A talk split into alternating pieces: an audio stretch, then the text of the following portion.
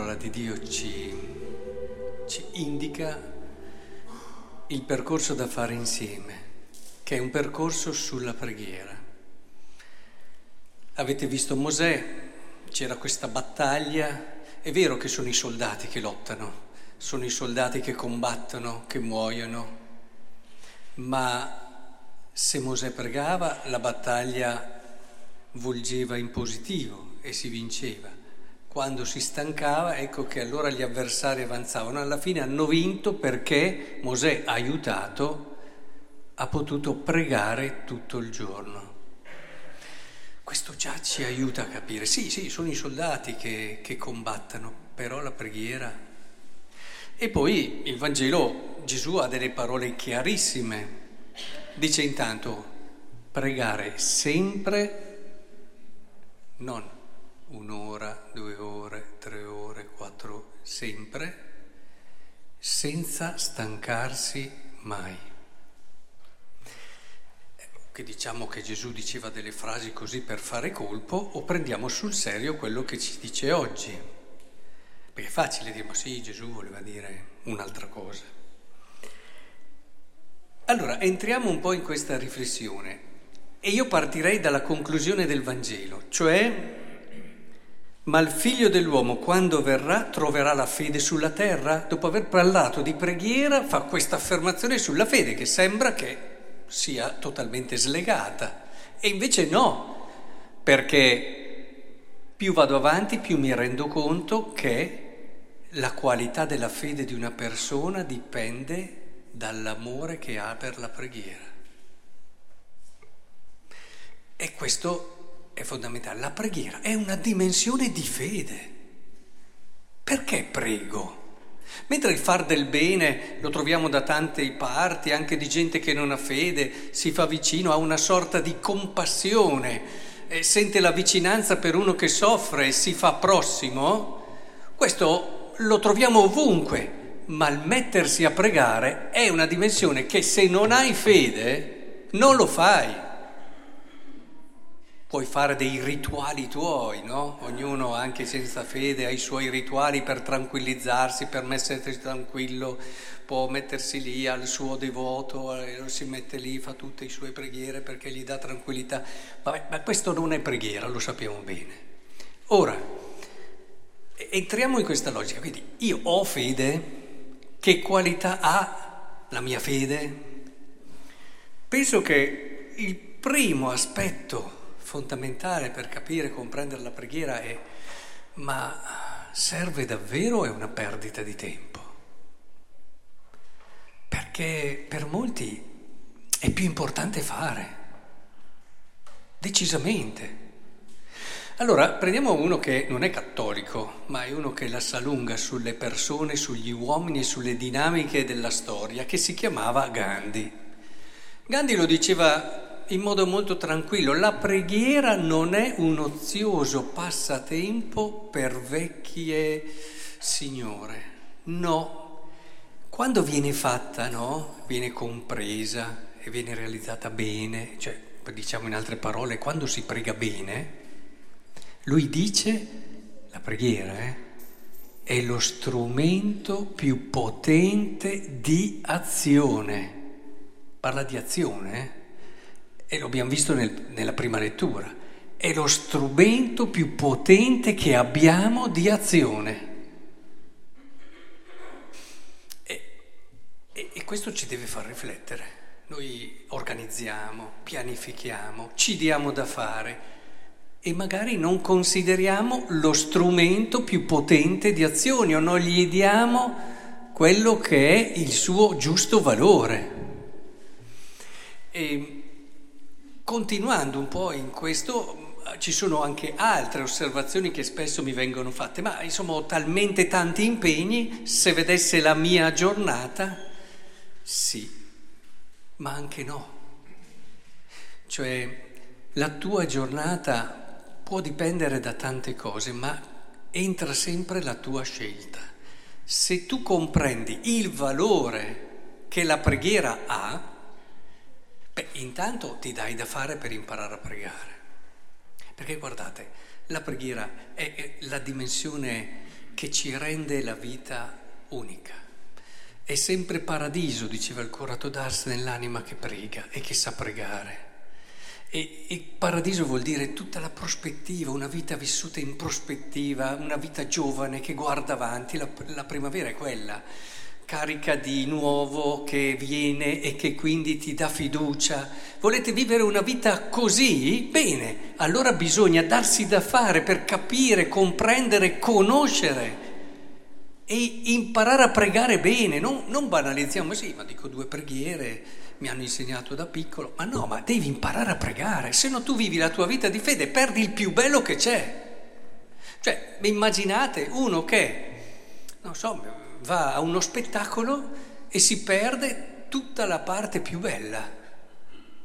Si vede quelli che sono i preliminari, si vede tutto quello che c'è intorno e si perde lo, spe- lo scopo per cui... Cioè, così la fede se noi non entriamo in questa prospettiva senza un amore e una preghiera costante, ci perdiamo la parte più bella. Allora io un po' di esperienza ce l'ho dopo più di 30 anni di sacerdozio e lo vedo. E entrano quando non c'è questo profondo amore per la preghiera, ma sì, siamo tutti fragili, deboli, entrano pian piano certe giustificazioni, certi compromessi. È impossibile una vita coerente di fede senza una grossa preghiera. È impossibile, questo ve lo posso dire. Ci saranno sempre tante cose che uno alla fine dice, giustifica. Solo quando c'è una profonda preghiera vedo questa possibilità. E allo stesso tempo vedo una gioia che entra e che entra nel profondo e che ti cambia la vita, ma te la cambia realmente. Siamo sempre studenti nel mondo della preghiera. Ogni giorno è bene che ricominciamo per cercare di imparare. E che a volte la preghiera è un po' sentita come un peso, come un dovere. E allora devo anche pregare, oppure, ma magari lo sentiamo, sì, perché se no non sto bene se non prego. E quindi sono abituato così, ma difficilmente allora, tornando a dove abbiamo iniziato quando tu riorganizzi la tua giornata, fai le tue scelte per avere i tuoi tempi di preghiera. Difficilmente, se non capisci e non comprendi cosa hai tra le mani. Pensate, è una cosa che abbiamo tutti come possibilità. Non bisogna avere tanti soldi per pregare bene, non bisogna avere un fisico eccezionale, si può fare anche quando hai poca salute, anche quando hai un'intelligenza media, normale, cioè senza... Non devi avere delle caratteristiche particolari, ce l'abbiamo tutti la possibilità di conoscere, amare e vivere una preghiera straordinaria, tutti, ce l'abbiamo qui. E invece arrivano sempre fare, che alla fine ci portano a trascurare uno dei doni più grandi che ci ha fatto Dio, la possibilità, direbbe Bonhoeffer, di prendere fiato presso Dio. Bellissimo. La preghiera come la possibilità di prendere fiato presso Dio e di affidarci a Lui, che è il commento anche più bello al Salmo 120 che vi invito a pregare spesso. È bellissimo. Alzo gli occhi verso i monti, da dove mi verrà l'aiuto? Quante volte alziamo gli occhi in momenti anche difficili? Il mio aiuto viene dal Signore. Egli ha fatto cielo e terra. Poi dopo, non lascerà vacillare il tuo piede, il Signore è il tuo custode, il Signore ti custodirà da ogni male, il Signore è la tua ombra. Cioè, quando uno prega questo salmo, sente come un abbraccio, il Signore c'è sempre ma non lo dice solo con la testa, è facile, il Signore c'è, il è vero, le persone semplificano, no? Sì, ma quando lo preghi davvero è un altro modo di vivere, hai più fiducia e fai delle scelte conseguenti, senza tenere un piede da una parte e un piede un po' di sicurezza dall'altra, poi dopo ce la raccontiamo che occorre senso di responsabilità, però quando vai a misurare la fede è poca, eh, è poca ti tieni sempre tutte le tue sicurezze. Ora, penso che sia molto importante che riusciamo a capire che la fede non può esistere senza preghiera. Eh, un filosofo danese che tutti conoscete, penso Søren Kierkegaard, diceva una cosa verissima, molto semplice. che abbiamo sempre detto un po' in tanti, no? Cioè lui diceva, gli antichi ci hanno detto che la preghiera è come il respiro.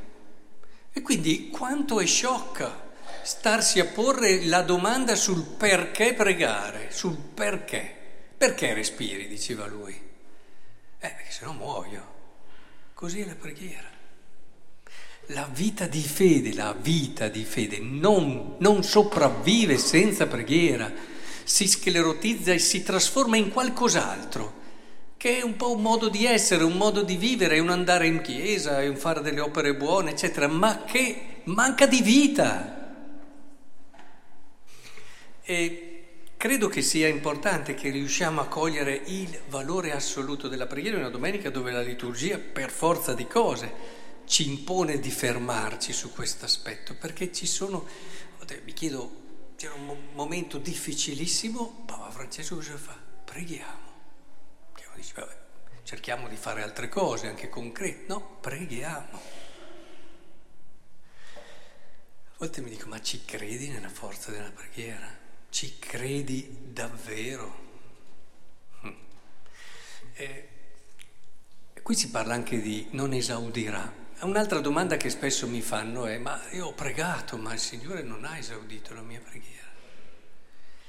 E, Bisogna stare attenti su questo aspetto. Io credo che una delle sintesi più azzeccate su questo tema non l'ha fatta un vescovo, un santo, un... l'ha fatta uno scrittore inglese morto nel 1909, che si chiamava George Meredith. Dice questa cosa, dice, eh, se uno si alza dalla preghiera migliore, la preghiera è stata esaudita. È questo. Non è che deve fare quello che voglio io. Dio farà sempre ciò che serve per la conversione del cuore. La mia, prima di tutto, è quella delle persone che, per cui prego. Credo che qui ci giochiamo molto anche del nostro approccio alla fede, alla situazione e ai problemi, anche sociali e concreti. Credo che davvero allora oggi Possiamo chiederlo al Signore con un cuore aperto. Signore, insegnami a pregare. Lo hanno fatto anche con Gesù, no? I suoi, dopo che l'avevano visto pregare, avevano colto, intuito qualcosa del mistero della preghiera. Non passiamo la nostra vita di fede in pressapochismi che alla fine non ci fanno cogliere la bellezza e la profondità della nostra scelta di fede che ci fa vedere davanti agli altri così felici, così contenti, così giovani dentro. È questo che dobbiamo chiedere al Signore, perché se abbiamo scelto la fede, abbiamo fatto la scelta per la vita più bella che si possa vivere. Non abbiamo fatto una scelta per correre come tutti gli altri, per tribolare come tutti gli altri. Lo dobbiamo fare quello, guai a me, ma con un cuore diverso. E se tante volte non ci riusciamo è perché preghiamo poco e preghiamo male. Quindi, Signore, insegnaci a pregare, chiediamoglielo, diamoci da fare, investiamo risorse, è una delle cose più decisive della vita. Tutto il resto viene dopo.